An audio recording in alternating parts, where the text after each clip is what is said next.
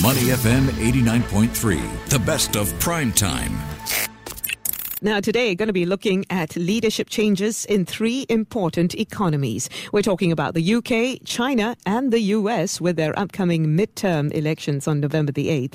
Joining us on the line to talk about this, Pushan Dutt. He is Professor of Economics and Political Sciences at INSEAD. Hi, Pushan. Thanks for joining us again. Thank you for having me. All right, let's start with the US. Midterm elections. How do you think these will shape Biden's 2024 plans? I think it's going to be very hard for Biden going forward because the Democrats are likely to lose control of either the House or the Senate, or most likely both. Now, what does that mean? If Biden no longer has a democratically controlled Congress, basically all government policy will come to a halt.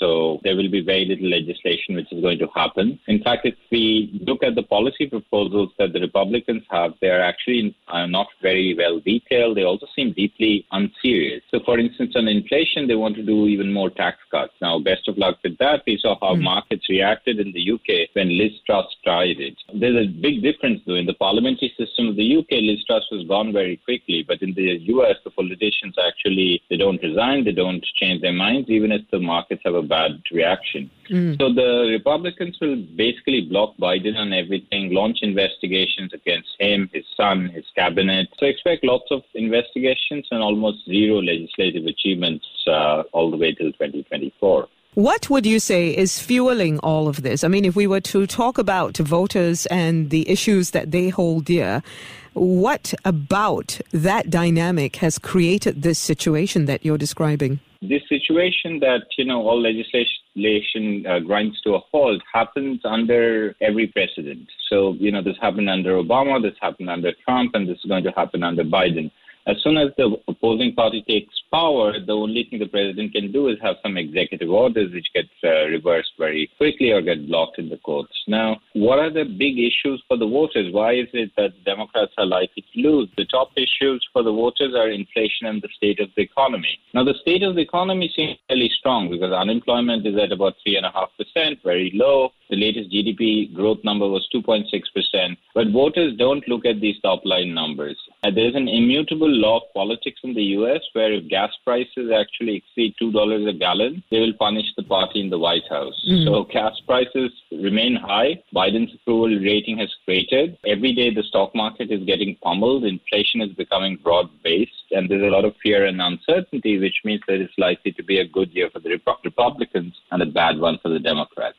How do you see this unfolding further down the road, though? I mean, surely there will be some equilibrium at some point. If the U.S. voter, you know, continually switches parties, the voting population, they're actually moderate. They're neither very left wing nor they're very right wing. So whenever uh, one of the parties controls, you know, the presidency, the Senate, and, and the House, they do some policies which the broad middle does not like, and then they have an adverse reaction, and then they and either the House switches or the or the Senate switches. Now this freezes a lot of legislation. Okay, so everything becomes very very slow. But this is not what I'm really concerned about. What I'm really concerned about is the fact that many in the Republican Party are actually uh, saying that the elections themselves will be illegitimate until unless they win, and that is that can be very very dangerous going forward. So they're basically casting a lot of doubt and aspersion on votes, on election denialism, and they're trying to put people in power who have the power to actually reverse or at least halt the certification of results in future elections. Mm. If hmm. that happens, then democracy breaks in the US, and that's going to be a really, really big impact. It does sound reminiscent of what happened a few years ago in regard to Trump and how he handled the situation by mobilizing a lot of people on the ground in that regard. Do you expect things to get that chaotic again? Not in this election. Like, I, I don't expect things to get really chaotic. But what might happen in this election is that these people who are called the Secretary of State, who at the state level are responsible for certifying vote counts, and the winner these elections were usually nobody paid much attention to it, but now Trump has started running his people yeah. in there, and it is full of people who deny the legitimacy of elections until unless the result is sort of favorable them. Now, there are certain legal cases building up against Trump, and Trump is likely to exploit that as well in order to sort of charge, supercharge his base. So it's the 2024 elections which can be quite cataclysmic if, you know, saner heads do not prevail. Let's talk about Biden's wishes or chance to seek a second term as president, because that's also being widely discussed. What are your views on that? So Biden is going to be very old when he runs for his second term, and he will be, I think, the oldest president when he does so. If you look at the polls, the entire electorate, whether they're Democrats or Republicans, are very, very concerned about this issue, his age, basically. The problem is that uh, that if Trump runs again, which is very likely to do, the Democrats do not have a very viable candidate. This is this is not good for on the Democrats because you know since 2016 they've had they've had a bit of time to find an alternate candidate. But Biden is sort of unique in the sense that he appeals not just to the broad Democratic base, but he also appeals to the independents and also to the Republicans who may like the Republican policies, but they really dislike the kind of drama that comes with Trump. These are the voters who actually switched in a bunch of states in the last election, such as you know Pennsylvania, Georgia, Arizona, etc. By the way, these are the states that we that I'm watching very very closely to sort of get guidance about what might happen in 2024. And I'm sure that a lot of analysts will continue watching that as well. Let's move to the UK because we did promise our listeners we would discuss the implications of leadership change there as well. So, a lot of political turmoil, economic turmoil that had ripple effects across the world. And now we have Rishi Sunak in power.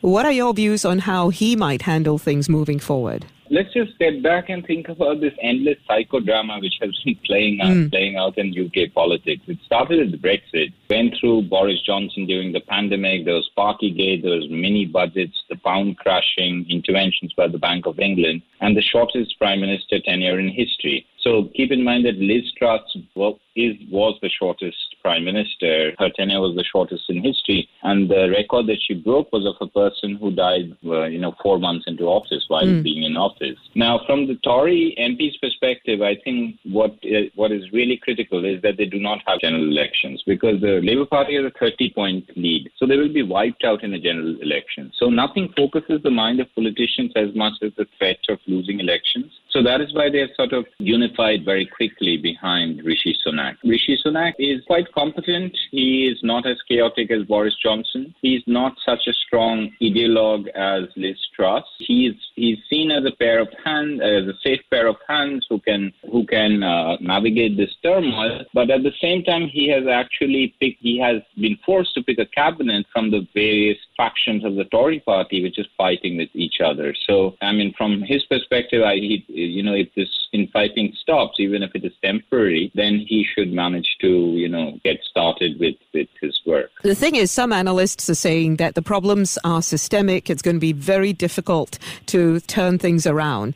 So, can they really be turned around, even with a leader like Rishi Sunak in place and his various policies? Things are very unstable right now, and this is mm. this is not just for the UK, but there for many other countries. And it, this will be especially challenging for Rishi Sunak because it was under Boris Johnson that the Tory Party got a huge majority, right? So there is really no magic wand that he can wave and, and get around this this perfect economic storm that the UK and many other countries are. So inflationary expectations are out of control. People are talking about stagflation. There's a war in Europe. Food prices, fuel prices are spiking. There might be strikes in the, in, in the UK, especially in the health sector amongst railway workers. There's a semiconductor war going on by the Biden administration, and you know different countries have to line up in this U.S.-China geopolitical conflict. So things are going to be rapidly very, very hairy. One of the scenarios that I foresee is all central banks, including the Bank of England, will start raising interest rates very quickly to get inflation under control. The problem is when you do that uh, scenario where everyone is raising interest rates simultaneously, there are some new hidden risks in the financial system which are not visible to us now. They suddenly manifest uh, mm. themselves, like we saw in the derivatives market in the UK that led the Bank of England to intervene sharply.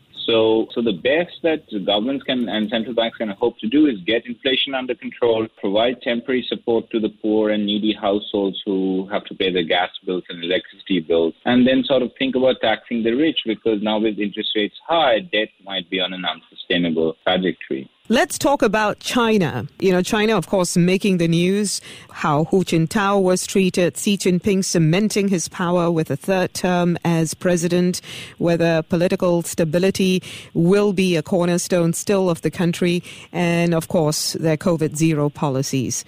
Talk to us about the global implications of Xi's third term as you see them. It is true that President Xi has cemented his hold in power. And that might, at first glance, seem to be providing political stability, unlike, let's say, the UK, which is, you know, periodically changing prime ministers. But I actually think paradoxically he has made the system more fragile. You know, China since Deng Xiaoping has had a system of checks and balances in place. They've had a meritocratic system through which the leaders rose up the ranks. There were term limits for leadership. Almost all of this is gone. And uh, you know, Xi has actually has have actually unified control around himself. The problem is that countries which are organized around a single person, it's true they can make decisions very quickly, but their critical weakness is that the leaders do not receive independent feedback, which makes course correction impossible. You mentioned China's zero COVID policy. Mm. That's a classic example of that. That that was a policy which made a whole lot of sense in 2020, but as time goes by, it becomes much more and more expensive. So we are going to see China turning inwards, which will obviously have global implications because China sort of sits at the heart of the international trade system. It's sort of like the factory of the world. So this is going to have ramifications globally. So, what exactly can we in this part of the world specifically expect?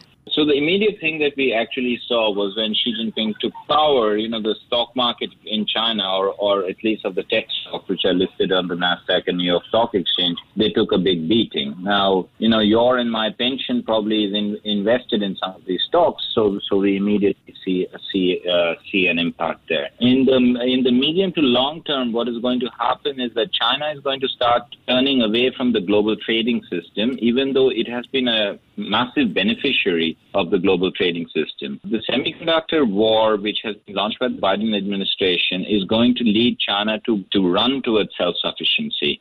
And it's also going to lead to tit for tat retaliation, which means that suddenly the global trading order, the rules based trading order, which Asia benefits from massively, becomes under threat. The other thing is that, you know, it, it will no longer be about trade and trade arrangements, it'll actually be about security and geopolitics and, you know, different alliances. So countries in this region will eventually be forced to choose between the US and China to the exclusion of the of, of the other of the other. In, in, in today's status quo, they can actually trade with both of these countries. They can benefit from both of these countries. In one case, uh, you know, the cheap provider of manufacturing goods, in the other case, provider of services. So all of these things are going to change, and I think we're going to be in a very different world very soon. Mm, how do you expect Singapore to choose? For Singapore, the choice is going to be very stark. I think Singapore will try to play its balancing role as long as it is possible. Uh, I was looking at I was looking at the Gallup poll survey, and Singapore and within Singapore there is actually a, a very high level of trust in China, but